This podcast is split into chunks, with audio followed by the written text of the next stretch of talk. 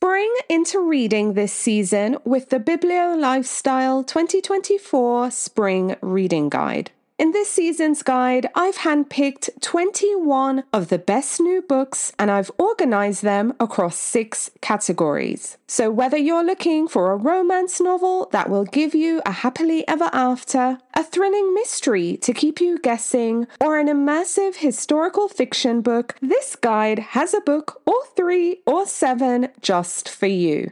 Now, if 21 books sounds like too much for you, there's a minimalist reads list in the guide, which includes a list of six must read books from across genres. But wait, that's not all. The spring reading guide also includes fun recipes, spring activities, and lifestyle tips. So head on over to springreadingguide.com and download your copy of the guide. That's springreadingguide.com and download your free copy of the 2024 Spring Reading Guide. So download your free copy and discover your next favorite book. Happy reading!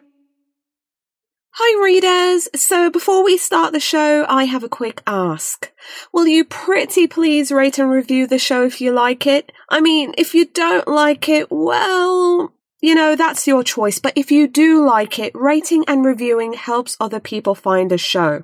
So if you take a few seconds and hit those five stars, that helps. And if you take a minute to write something nice about the show, that will help even more. So thank you, thank you, thank you in advance. And alrighty, now on to the episode.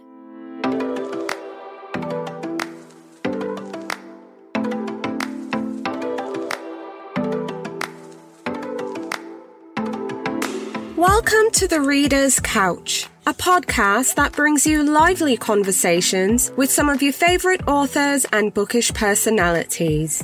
Over here, the couch is always booked, but I've moved some books to the side table and fluffed some cushions so I can welcome a guest or two to come lounge with us. Today on the couch, we have author Nikki May, and she's here to talk to me about her debut novel, Wahala, a story that follows three Anglo Nigerian best friends that's a modern take on female friendship. Stay tuned.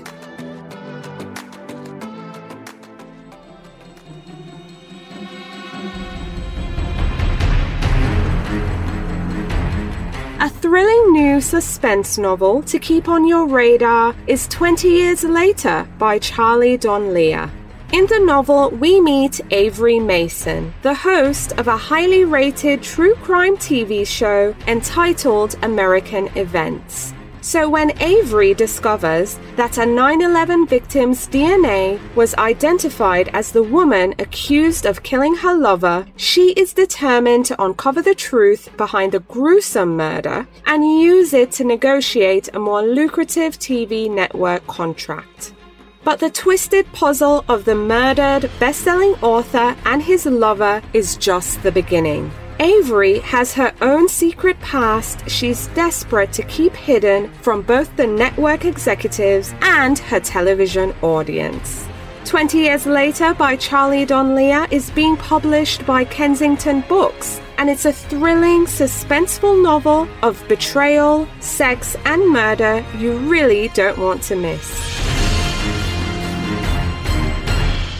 Hi, readers. Welcome again to the Reader's Couch. I'm your host, Victoria Wood, and here on the couch with me is Nikki May. Welcome, Nikki. So happy to have you here with us today. Thanks, Victoria. It's lovely to be here. Thanks for having me. Yay! So, your novel, Wahala, is available in the US now. Readers can get their hands on a copy. I mean, on a scale of 1 to 10, how are you feeling? How excited are you? 111. I can't even imagine. I mean, you. But I want readers to hear it from you, Nikki. Tell us about your novel Wahala and what can readers expect going in. Other people have described Wahala as Sex and the City with a killer edge, and I quite like that description. Wahala is a subversive modern take on friendship, family, and culture, and it's underpinned by this epic revenge story, which shows how important the stories we inherit can be. So tell us a bit more about the characters. I mean, it follows the friendship of three friends and there's a bit of stuff going on. Who's your favourite character in the novel so far? And if you don't mind, let us go through each of the three friends. Okay, I'll tell you about the three friends. So Wahala centres on three 30 something friends living in London and they have a mixed Nigerian British heritage in common, which is exactly the same mix I am. There's Ronke. She's a dentist and she's dating Kayode and she's desperate for him to be the one. All she wants is happy ever after and 2.2 kids. Her friends, however, think Kayode is just another in a long line of dodgy boyfriends. Then there's Boo. She has everything Ronke wants. A kind husband, a gorgeous child. She's got a lovely home, huge kitchen, wooden floors. You'd think she'd be happy, but she isn't. She's frustrated and unfulfilled. She's desperate to remember who she used to be. Simi is the third friend. She's the golden one in the group. Her life is perfect on the surface at any rate. She's, but Simi is very good at keeping secrets. None of her friends know that she's crippled by imposter syndrome. Her husband thinks she's trying for a baby. She's not. When Isabel, rich and glamorous Isabel, explodes into the friend group, at first it seems she's bringing out the best in everyone, but Isabel is a wrecking ball and her motives for causing wahala, which means trouble in pidgin English, propel the narrative all the way to that killer twist at the end. In terms of favorites, it's really difficult because I love all my characters equally. But I think Simi is probably the one I feel the most affinity for. Like me, she dropped out of medical school and this left her with a feeling of shame, which sort of triggered this imposter syndrome. So I think uh, in terms of favorites, I do have a soft spot for Simi. Right, right, absolutely. And you're right about Isabel being a wrecking ball because I felt she is. When she entered that friend group, first I was like, well, you know, there's going to be a lot of excitement and just encouragement with the women. But instead, she really upsetted their steady friendship. The cracks started to show out there. But I want to know, because seeing that you just mentioned, you know, you have a lot in common with Simi, I want to know what inspired you, what made you decide to put pen to paper and tell the story of these friends?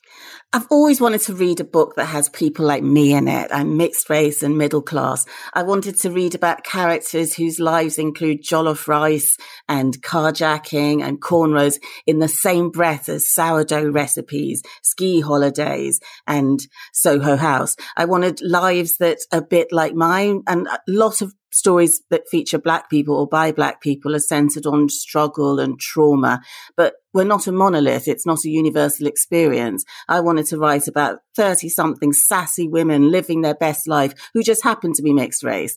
And I went to this long, very loud lunch with Anglo Nigerian friends in a Nigerian restaurant in London. And we had a lovely, lovely time. We spent hours chatting, catching up. And as I boarded the slow train home, I felt myself code switch out of Me into English me. And I started thinking about my two cultures and how they collide and started writing. I'd written the first scene by the time I got to my stop. Wow. okay. That's amazing. You kind of told the story through alternate points of view. So each friend's voice was heard. I personally, you know, I love that style because we're also able to be more privy to the private thoughts of each individual instead of just having one friend tell the story and you know obviously uh, their perceptions would be a bit skewed. So i'm super interested you know was this your intention going in? And tell us a bit about your writing style.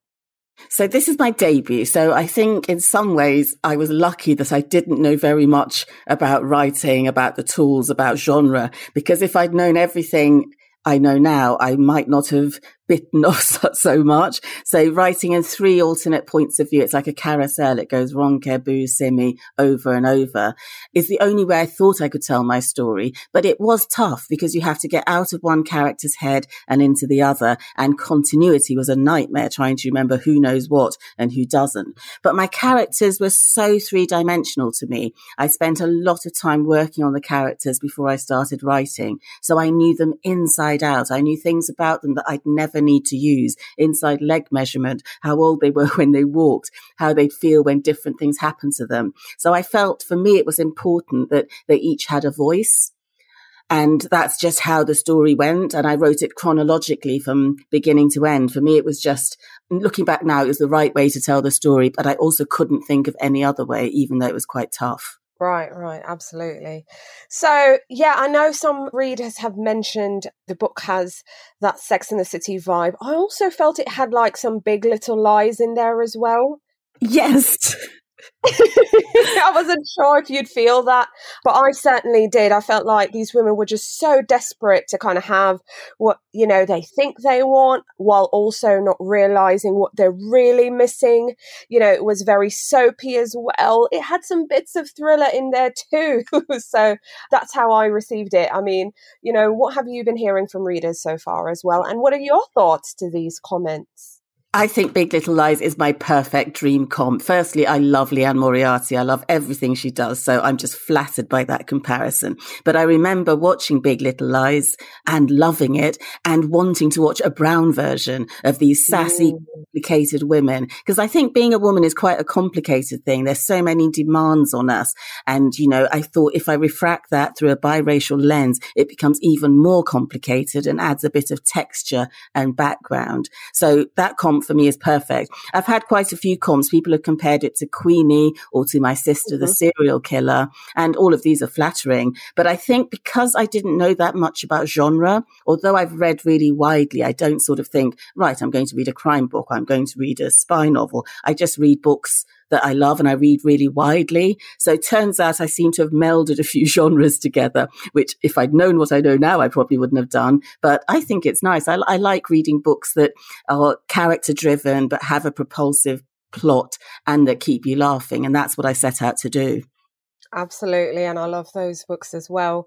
Uh, the last, because again, I'm really staying away from spoiler territory here, but the one thing I felt all the friends had in common was they all had like some daddy issues, you know? Yes. What was your thought process with that and just your point of view as a writer? Because it, it definitely shone through. I think it's something not everyone experiences, but if you do, you, you know, you definitely pick up on it and, and it's certainly relatable to you. It was just so interesting that this friend group, they all had that. You know, what are your thoughts? I love stories. I love books that about the stories we inherit. When I was writing Wahala, there was a picture of me and my dad at my grandfather's funeral on my desk. My dad lives in Nigeria, so I don't get to see him as often as I'd like to. And I think this picture must have somehow permeated my writing and slipped into my brain because yes, father issues are, uh, they loom large in the narrative. I also like mirrors in fiction where you have the same issue and you look at how other people see it so differently. So it was quite a nice way of making, differentiating between my women while giving them something in common. And I do think think parents do have they have a lot to do with how we turn out. So it was interesting to play on that. Right, right, absolutely. Okay, so getting into your writing life a bit, what was your publishing journey like for Wahala? I mean, was it what you expected? I already kind of gathered, you know, you didn't know much about the genres and you were just giving us this story, which I, you know, again, I think it's brilliant. It crossed all these different genres and just topics and so on. But was it what you expected in terms of publishing? Did anything surprise you? Just just give me a little overview on your experience. To be honest, it was all dream come true stuff. I had a successful career in advertising before I started writing and I'm 56 years old and this is my debut. So although I'd often thought about writing a book, I had work always got in the way until 3 years ago when I was semi retiring and doing a lot less work and I started on the book. And writing is a very lonely pursuit. You sit in your room, you write, nobody sees it. So when eventually I decided this was good enough to query agents, everything I'd been told said it would take months, years even to get an agent. So I sent off my first three chapters to th- six agents. And within three hours, I had a request for the full. And within a week, I had five offers of representation. So to me, this is, that was normal. But now I found out that this is very unusual. And doesn't happen that often. And I just was very lucky. And getting published was again dream come true stuff. It was all in lockdowns. It was all done over Zoom and over phone calls, but it went to a nine way auction in the UK and a six way auction in the States. And it's just been amazing. I've worked with two fantastic editors who helped make the book better. And the only thing I'd say that's quite traumatic is the waiting. It takes so long to publish a book. So you sort of sit there for six months thinking, what is happening? What is happening? And you don't realize how much goes into it. And the waiting is quite stressful because you sort of are up and down. You're sitting there thinking, maybe they've changed their minds. Maybe they're not going to publish me. So it's just fantastic to finally have that book out there and to actually walk past a bookshop and see it in the window. Uh, that's amazing. I love it. What would you say is the most difficult part of your creative process? Because, like you just mentioned, you know, writing is a solitary pursuit, but so far, what would you say is the most difficult part? Getting started is a nightmare. And I don't just mean starting the book. I mean, every single morning you sit there and you put your fingers on the keyboard and you look at the screen. And it often takes me two hours to write the first sentence and then another two hours to write 2000 words. But every single time I sit down, getting started is so difficult. I'm yet to meet a writer who isn't, who doesn't suffer from self doubt. I think it's part of the job description. So you sit there and you get the freeze and you get the fear and you look back on what you wrote yesterday and think, Oh my God, this is rubbish. And then eventually you loosen up and you keep going. So the trick is just to sit there until you do. And if you could tell your younger writing self anything, looking back now, you've published your debut, it's happening, what would you tell her? I would say don't feel bad about all the time you spend reading. Reading is what will make you a writer. So don't feel you're wasting your time. Don't feel you should be cleaning your house instead. Don't feel you should be out with your friends. All that time you spent reading was laying the foundations for turning you into a writer. So read more. I love that. I love that. Read more. Okay, so this is where I'm going to nosy a bit in your business. Are you working on any other projects, any other books, long form, short form, any form? I mean, what are you doing, Nikki? I'm working on book two. And book two is much harder than book one. You'd think it'd be the other way around, but it isn't because suddenly there's this layer of expectation and people have said things about your first book that you didn't even think when you were writing them. You know, they add all these layers and they tell you all these insights they've had. And you're like, really? And so there's this expectation which adds pressure. And there's also a ticking clock. Because when you write your first book, there's no deadline. You can take as long as you like. You can take a week off. You can take a month off, but suddenly there's a delivery date and you have to work towards it. So I'd say book two is really hard. I also wrote a short story, my first ever short story a couple of months ago. It was about my girls, Ronke, Simi and Boo. And it was so nice to get back into their world because I know them so well. So writing them is actually quite easy. And short stories are quite tough because you need all the things you have in a big story. You need a beginning, a middle and an end. You need character arcs. You need story arcs. So it was fun though. It was really nice to try and condense all of that into 1800 words. Okay, awesome. Okay, so getting into your reading life now, because I know we're here to talk about Wahala, but we want to know what you're reading. And I love that you mentioned earlier to spend time reading. Yes. So tell us about the last book or handful of books that you finished reading that you now recommend. I'm going to tell you about two books. The first one is called In Every Mirror She's Black by Lola Akinmade Åkerström. She's a Anglo, no, she's Swedish Nigerian. And it follows three, it's very different from Wahala, but it follows three Nigerian women or no, African women living in Sweden who are connected by one man. And it's just a lovely story about strong women. It doesn't hold back. It's a really good read. And the other book I'd recommend is The Maid by Nita Prose, which is a brand new book. One of the best things about being a writer is you get free books and you get them before they're published. So I read The Maid a few weeks ago before it was out, but I think it's out now. And it's lovely. It's a cozy crime. It's got this wonderful protagonist called Molly Maid, who is this innocent but lovely woman and I won't give you any spoilers, but a man is found dead in a hotel where she's the maid. And it's about how the story unravels and what Molly has to do with it. It's really good. Ooh, awesome. And what books are on your bedside table or your reading desk that you're looking forward to reading ahead? So I'm currently working on book two and I'm not allowed to read my books by wonderful authors until I've finished because I'm already got self doubt. If I read these books, I will just collapse and not be able to write. So right sitting in front of me is inspiration. I have Clara and the Sun by Kazuo Ishiguro. He is probably my favorite author. His books are just wonderful. I've read most of them over and over. So Clara and the Sun is going to be my reward when I send in book two. awesome.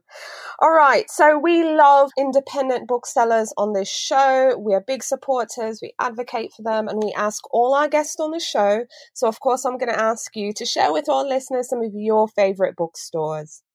So my favorite bookstore that I've not been to yet is Loyalty Bookstore in Washington. They hosted my launch event and I met with Hannah and we zoomed and the bookshop looks beautiful. Hannah was just fantastic. So as soon as we can start traveling, I want to get myself to Washington. I want to go into Loyalty Bookstore in Washington. I want to talk to Hannah. We've decided we're going to go to a Nigerian restaurant in Washington and have a good gossip. And then I'm going to buy loads of her books.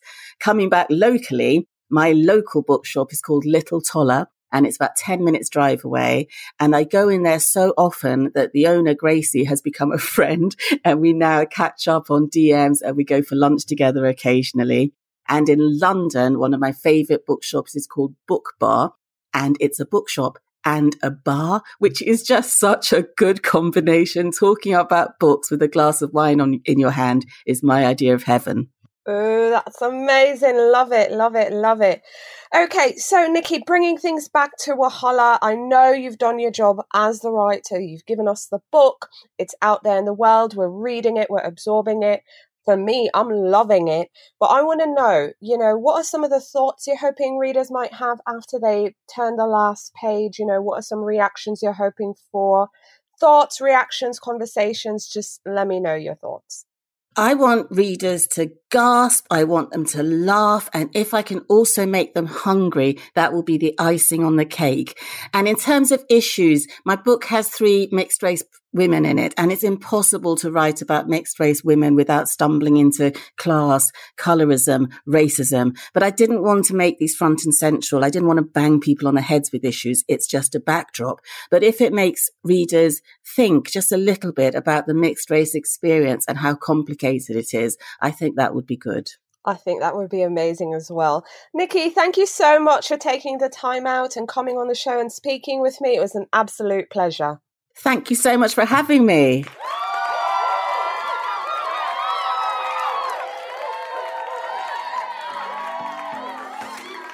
Thank you so much for tuning in to the Reader's Couch. You can find out more about the show and submit your questions for our guest by visiting our website, thereaderscouch.com. You can also connect with us on Facebook, Instagram, and Twitter at The Couch is Booked. If you like the show, please subscribe, share, and take a few seconds to leave a rating and review.